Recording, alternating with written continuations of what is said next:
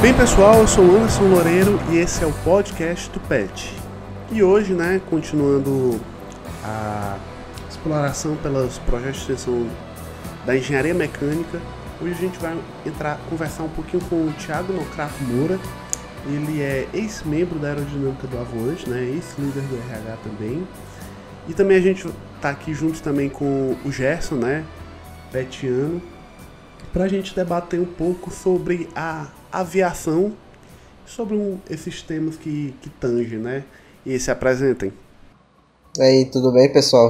Me chamo Thiago Nocrato, como o Anderson já falou aí, sou ex-membro de aerodinâmica do Avoante. Passei dois anos no projeto e nesse eu passei os dois anos na aerodinâmica e fiquei um ano e meio como líder de RH, como ele já falou aí. Eu sou Gerson, é, sou membro do PET já há um tempinho. Já participei também de alguns projetos de, de extensão na engenharia mecânica, mas eu tenho muito, muito interesse, nunca participei do Avoante, mas tenho muito interesse nessa área de, de aviação, vejo muita coisa sobre e vou conversar aqui um pouco com o Nocrato sobre esse tema que a gente gosta tanto, né? Pronto, então é, Nocrato, né, que você já participou do, das competições, né, da SAI, foi lá para São José dos Campos. Bem, como tu poderia falar como o, a perspectiva do Brasil na aviação, né? Tipo assim, como é que o Brasil tá no, no cenário da aviação mundial? Cara, assim, o Brasil, acho que acho que é até redundante um pouquinho falar, mas tipo, voltando até mesmo para questão do Santos Dumont, né? que tem aquele debate se ele realmente foi o primeiro a fazer o avião, que eu acredito que foi. Mas, tipo, essa questão do Santos Dumont vem até agora, porque o Brasil realmente é um foco muito forte da aviação no Mundial. Tipo, grandes, a grande maioria dos engenheiros da Boeing, da Airbus, são brasileiros. A, a própria SAE, que é, tem a SAE Brasil Aerodesign, muitos países, tipo México, Colômbia, Paraguai, tem como uma competição principal aqui no Brasil, porque a infraestrutura é muito boa, os técnicos são muito bons, os engenheiros da, da do ITA e da, das Forças Armadas são muito bons, são realmente referências mundiais. E você tira isso até mesmo pela questão do. Como posso dizer? Da, da competição do aeromodelismo mesmo. Porque nas competições internacionais, a, universidades como a UFRJ, a USP, a Unicamp, ficam entre as, a, os top 10, os top 5. Muitas vezes são campeões. Se eu não me engano, a USP ganhou foi tipo as três vezes seguidas na competição normal. A UFRJ já, já ganhou competição internacional, já ganhou questão de melhor apresentação, melhor projeto. Então o foco, o Brasil realmente é um polo muito forte na aviação mundial, por causa dos conhecimentos que o ITA e até mesmo a Embraer geram, tá entendendo? Então, mundialmente, o Brasil é muito forte na aviação. E a história, até mesmo a história do Brasil na aviação é muito forte. E também a gente tem que ver que o Brasil é um país, é também uma coisa que às vezes fica até meio redundante, mas o, o Brasil é um país incrivelmente grande. É, por exemplo, uhum. o Nordeste brasileiro por si já é maior do que muitos países, países já grandes no pois mundo. É. Então a gente é obrigado a, a usar avião aqui para conseguir se deslocar com certa facilidade. Senão passa dias e dias para uma viagem que de avião poderia ser feita em poucas horas. É, exatamente. Tipo, o Brasil, como tu falou, ser muito grande, é requisito, até mesmo para questão de porque um, um polo, o polo São Paulo até é muito distante dos, dos extremos brasileiros, do norte e do nordeste, então é necessária essa questão da aviação. E acho que é por isso que até mesmo que a Boeing tem interesse na Embraer, tem interesse em. tinha, né, pelo menos interesse em fazer tudo isso. Porque via a necessidade do Brasil nessa questão e está crescendo muito a aviação de transporte de carga até. Estão vendo que está sendo possibilitado questão de carro aqui. E estão querendo aumentar a questão da carga mesmo transportada por aviões. E o Brasil, como você falou, por ser um país muito grande, está nessa questão, né? E até sobre essa questão dos cargueiros, no momento que a gente está vivendo agora da crise do Covid, é, principalmente ali por meados de abril, maio, quando a crise estava tava mais forte mesmo, a gente viu que, que os voos que estavam sendo mantidos no mundo eram praticamente só voos cargueiros e vários aviões comerciais, aviões de passageiros sendo Sim. convertidos, enfim, tava uma logística muito grande para esse setor de cargas que, que já vinha no crescente e acho que só vai tender a crescer ainda é, mais. Até mesmo porque o avião esse cargueiro, ele é muito mais, tipo, a aviação como um todo, é muito mais rápida, é muito mais versátil. Tipo, você pode transitar muito mais rapidamente continentalmente de um continente ao outro. E como está tendo uma crise mundial, né, uma pandemia global, ela é necessária porque precisa dessa agilidade, precisa de e como você já falou é mundial, então você tem que pra, ter a versatilidade de poder ir para qualquer lugar do mundo. E é por isso que entra a questão da aviação. Aviação, muita gente pensa muito sobre a questão da aviação também, somente tráfico de pessoas, né? Tipo de, ah, eu vou visitar um país, visitar outro. Mas a grande, a maioria dos voos realmente é sobre a questão da carga, a questão são voos particulares, não tem somente o tráfico de pessoas. O tráfico de mercadorias, o tráfico de suplementos até. E nessa pandemia foi que realmente isso deu um boom muito alto. Porque não podia ter tráfico de pessoas e estava tendo necessidade em certos locais do mundo o tráfico de realmente de alimentos, de máscaras, de EPIs. E a aviação veio para auxiliar tudo isso, porque você imagina, sei lá, aqui no Brasil a gente precisando de EPI que vem da Europa. E tudo isso vindo de navio. Demorava dois, três, quatro meses para chegar, para vir de navio e não chegava. Então a pandemia já estava, já estaria num ponto muito forte e as e os EPIs não teriam chegado. Por isso que a aviação vem muito para auxiliar nessa questão.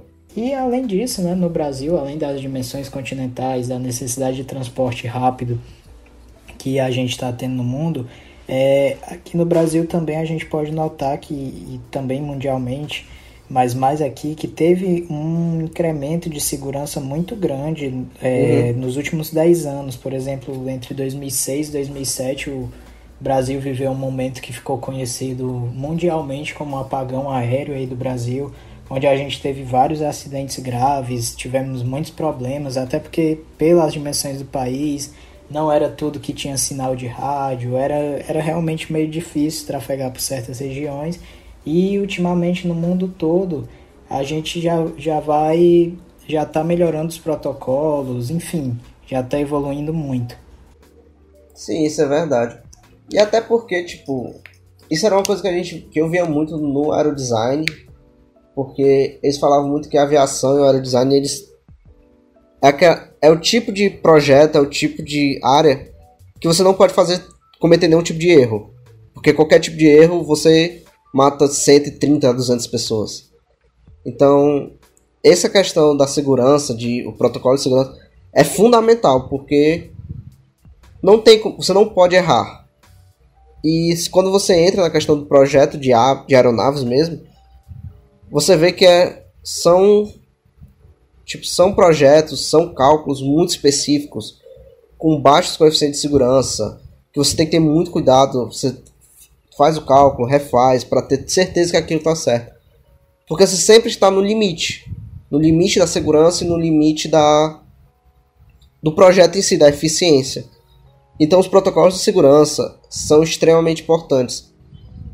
E, é, e exatamente como tu falou, tá melhorando muito nesse momento, porque querendo ou não, quando tem acidente, tem coisa, tem a questão da perda humana, mas também tem toda a questão da repercussão se é realmente seguro a aviação, se não é.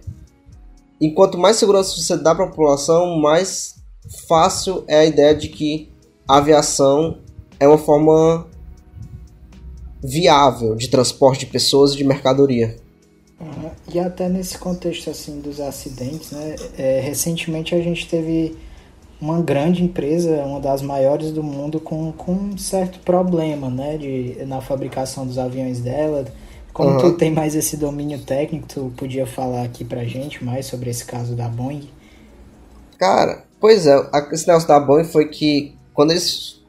É porque foi pelo que eu li, foi o seguinte a Airbus tinha projetado um modelo de turbina, de motor, muito mais eficiente, que era tipo 20 vezes mais 20%, 20 mais de eficiência no combustível. E era maior, era mais pesado, era mais, era mais potente, tudo isso. E se você vê os aeronaves da Boeing e da Airbus, as aeronaves da, da Boeing são geralmente mais baixas, com as asas mais baixas ainda. Tipo, eles são mais próximos do chão. A Airbus geralmente ela tenta colocar a fuselagem da aeronave e as asas um pouco acima. Aí a, essa questão entra na questão do efeito solo, a Boeing, porque como a Boeing é mais antiga até, eles e não tinham motores tão potentes, eles tinham essa ideia de colocar mais embaixo para melhorar o efeito solo, para eles decolarem mais rápido. Só que agora é um pouco obsoleta essa ideia por causa dos motores que estão sendo feitos, né? Aí esse o 737 Max, que é a aeronave que acho que passou dois anos, não foi, sem poder voar por causa dos acidentes. Foi por aí, acho que foi dois anos mesmo. Acho que foi uns dois anos. O problema era por conta dessa desse motor muito maior, ele não cabia na na asa da, do, do Boeing. Por isso, o que eles fizeram? Eles tentaram modular um pouco e colocaram um pouco mais para frente o motor. Só que quando você coloca o motor um pouco mais para frente, ele perde um pouco de equilíbrio. E nisso, sempre quando você tava na quando você, quando o avião tava decolando, o 737 Max, eles estavam percebendo que quando chegava num certo ângulo de ataque, o bico da aeronave tentava ir para cima, nisso causando stall. E se causar o stall, meu amigo, vai pro saco, a aeronave cai, basicamente. Aí, para contornar isso, eles fizeram alguns programas, alguns softwares para tentar corrigir isso.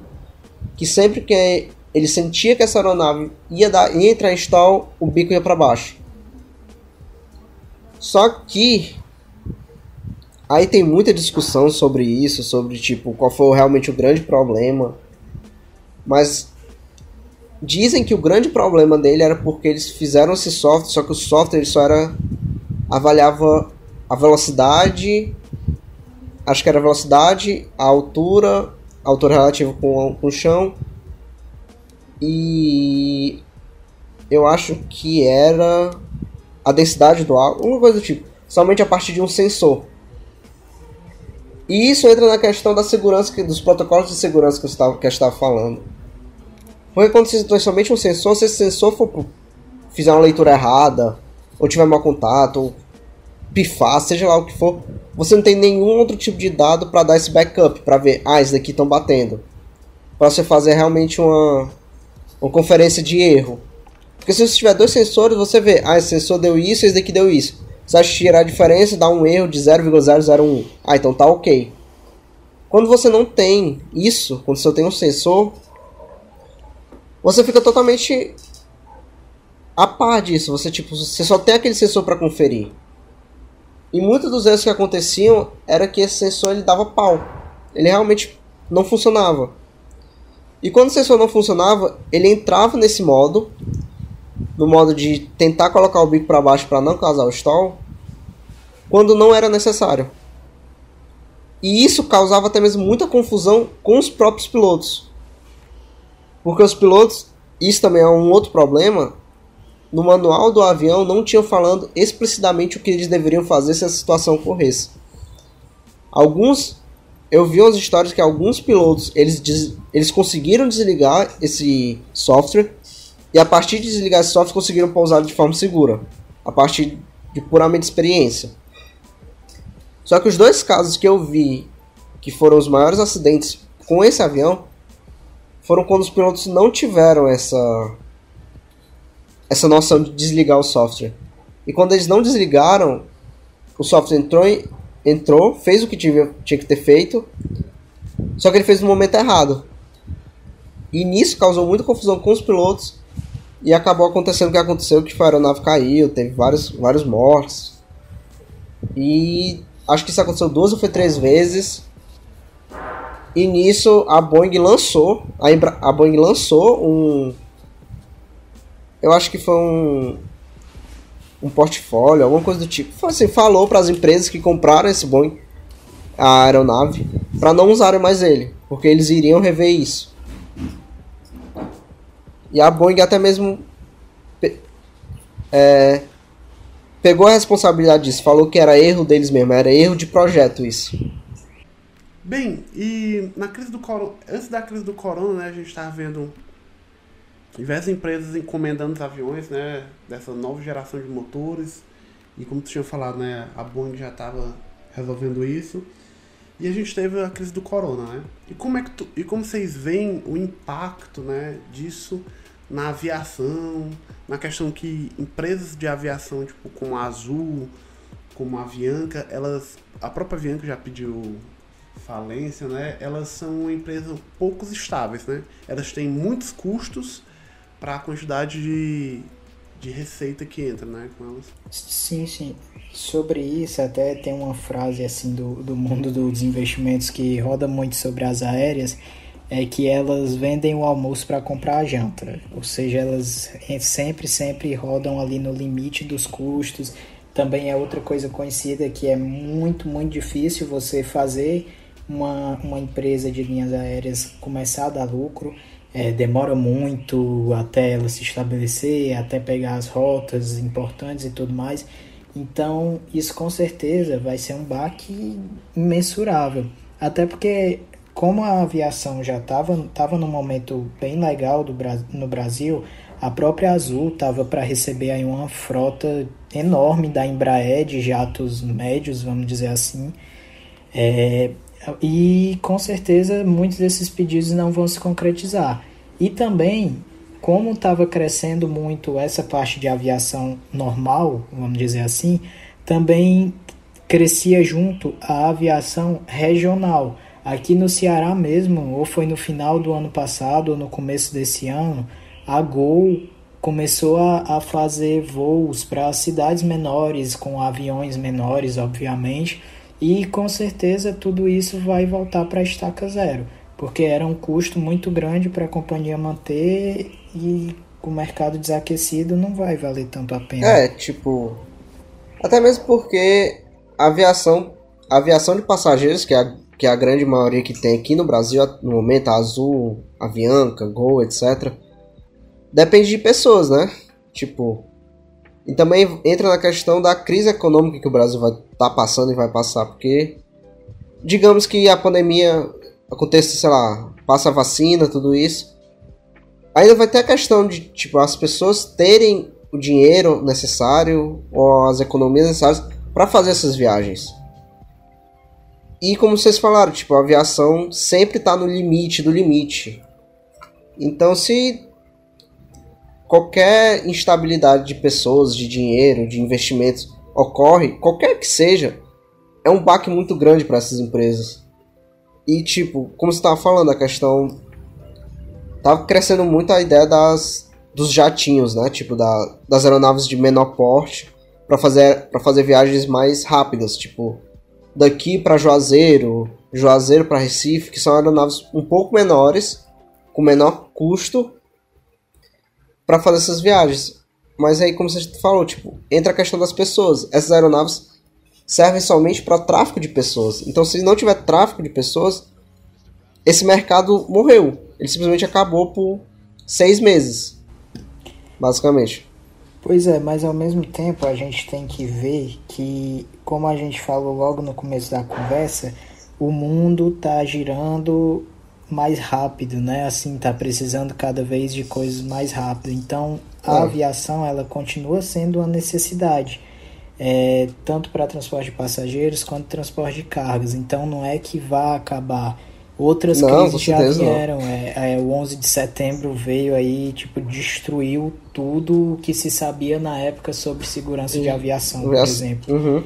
Então, é sempre entra nos protocolos, né? Entra no que pode mudar, entra no que vai melhorar, porque a gente precisa muito da aviação, muito mesmo. É, a aviação é algo necessário no momento atual e vai continuar sendo necessário por a aviação e a aeroespacial vão ser algo necessário por acho que até o resto da humanidade.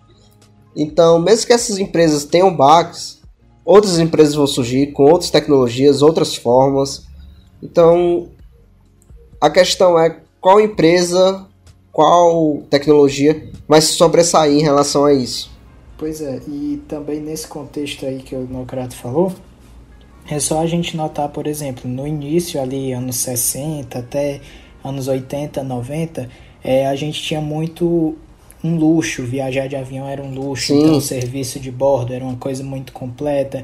E nos últimos anos a gente viu muita popularização, várias empresas low cost, low fare, que é passagem barata, cuja manutenção barato, basicamente Sim. isso, entraram no mercado e assim, vai surgir com certeza nesse novo mundo, assim dizer, vai surgir alguma coisa nova, algum jeito de gerir novo, algum serviço novo, enfim, uhum. mas vai continuar.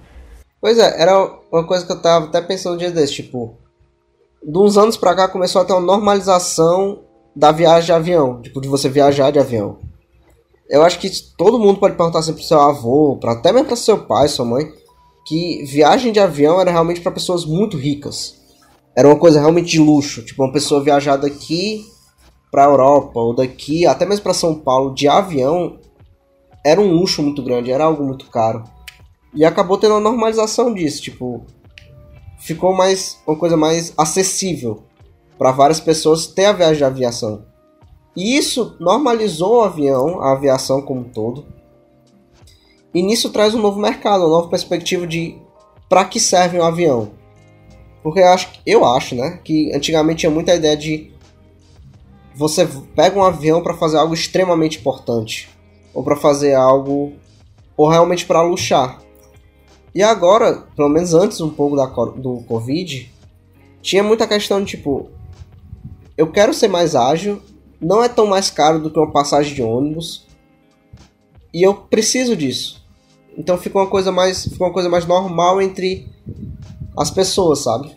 É pelo menos é o que eu acho da aviação no, antes do Covid, pelo menos. Depois do Covid eu não sei mais, mas eu acredito que vai continuar nessa nessa ideia de ser algo mais normalizado. E eu acho que tipo a Embraer, o ITA até mesmo são que é aquela coisa, a aviação sempre está no limite. Eu acredito que o, as áreas que tem maior, o, o, maior avanço tecnológico nos últimos anos é a aviação e a aeroespacial. Eu acho que a aeroespacial até um pouco mais mas a aviação sempre, sempre esteve no limite da tecnologia, sempre esteve sempre tentando o máximo pegar um, a tecnologia mais nova, os projetos mais bem estruturados, sempre para tentar alavancar ela como a melhor forma possível. Não sei se tu consegue, não sei se tu vê desse jeito. Bem, pessoal, a gente teve um papo muito interessante aqui, tanto com o Nocrato quanto com o Gerson. E, Nocrato, tu que participou do Avante, né? Quem se interessar na área, quem gostar, né? Por onde começar? Onde estudar e tal, saber se realmente é aquela área de interesse? Cara, é porque eu vejo pelo menos como tem duas frentes. Tem tipo as pessoas que saem do ensino médio já falando, eu quero entrar nessa área. E aí, querendo ou não, se você tá nesse período até, a melhor forma é você entrar pro ITA. Não tem outra questão. Mas eu acho que quando você tá na UFC ou na universidade que você tiver, buscar realmente o aerodesign. Tipo, se você fala assim, ah, eu não tenho muita certeza, vou entrar na engenharia mecânica, engenharia elétrica, metalúrgica, não importa. O melhor ramo é você entrar na, no, na em algum, em algum projeto de aerodesign, tentar pegar gosto para isso. E a Embraer, junto com o ITA, eles têm Acho que é tipo uma associação muito que eu vejo muito positiva, que é o seguinte. Se eu não me engano, é todo ano. É, existe um, uma prova, assim, um, um processo seletivo para escolher no, pessoas que acabaram de sair do, da faculdade, da, das engenharias. Se eu não me engano, são quatro anos depois, é desde que você se formou até os quatro, quatro anos seguintes, que você tenta esse processo seletivo da Embraer e do ITA que você, que você entra, você faz esse processo seletivo que consiste é, de uma prova online em inglês, depois uma prova de conhecimentos gerais da, de engenharia, que no caso, se tiver muitas pessoas na sua região, elas podem ser feitas até mesmo na sua região. Tipo, por exemplo, Fortaleza, se eu não me engano, teve 50 inscritos. Então a prova foi feita em Fortaleza. Se você é de outra região e não. Ou na sua região mesmo, Fortaleza, por exemplo, não tiver número de inscritos, você tem que ir para outra cidade. Depois disso, é uma dinâmica em São José. Depois da dinâmica, é a entrevista. E se você passar por tudo isso, parabéns, você entrou no mestrado Itembraer. Que consiste em dois anos, na verdade um ano e meio, de você tendo aula com professores do ITA, com engenheiros da Embraer. E depois disso, eu estava conversando com a pessoa lá em São José, eu estava conversando com a pessoa da Embraer, que coordena tudo isso. Ele falou que quem entra e fica até o final, 97%, 98% são contratados diretamente para a Embraer. Você sai do mestrado empregado na Embraer. E nisso, você até mesmo, se você quiser, aí ele falou que é uma opção, você tem as cargas horárias para ter um mestrado de aviação no ITA. E aí você só precisa fazer seu sua dissertação. Seu, sua, é, sua dissertação. Depois disso, você sai empregado na Embraer e com mestrado no ITA. Que, sinceramente, para aviação não tem nada melhor. É o nível, um dos níveis mais altos que você pode ter na sua carreira na aviação é trabalhar na Embraer e ter um mestrado no ITA. E antes da, dessa questão da Boeing, a Embraer tinha essa ideia de fazer essa ramificação. De ter certas pessoas que iam para Boeing e certas pessoas que iam para Embraer. Agora eu não sei mais como é que tá. Só que a melhor forma de você entrar nesse modo é começando de base, é começando pelo aerodesign e indo estudando um pouco a aviação até chegar nessa questão da Embraer do ITA. Pelo menos é a forma como eu vejo você, se você quer entrar nesse mercado. Então, muito interessante, né? É, essa questão, essa oportunidade. E mais uma vez agradecer, né, pelo Nocrato ter participado e pelo Gerson também, ter contribuído bastante. Né, quem quiser dar suas últimas considerações aí. Então, é isso, é, acredito que foi uma conversa bem engrandecedora. É, obrigado aí para todo mundo que está escutando a gente e até a próxima. É isso aí, valeu galera. Bem pessoal, então segue a gente no Instagram, no arroba PetMacUFC. Se inscreve no nosso canal do YouTube, Pet Mechanic UFC. E eu sou Antes Loureiro e até a próxima.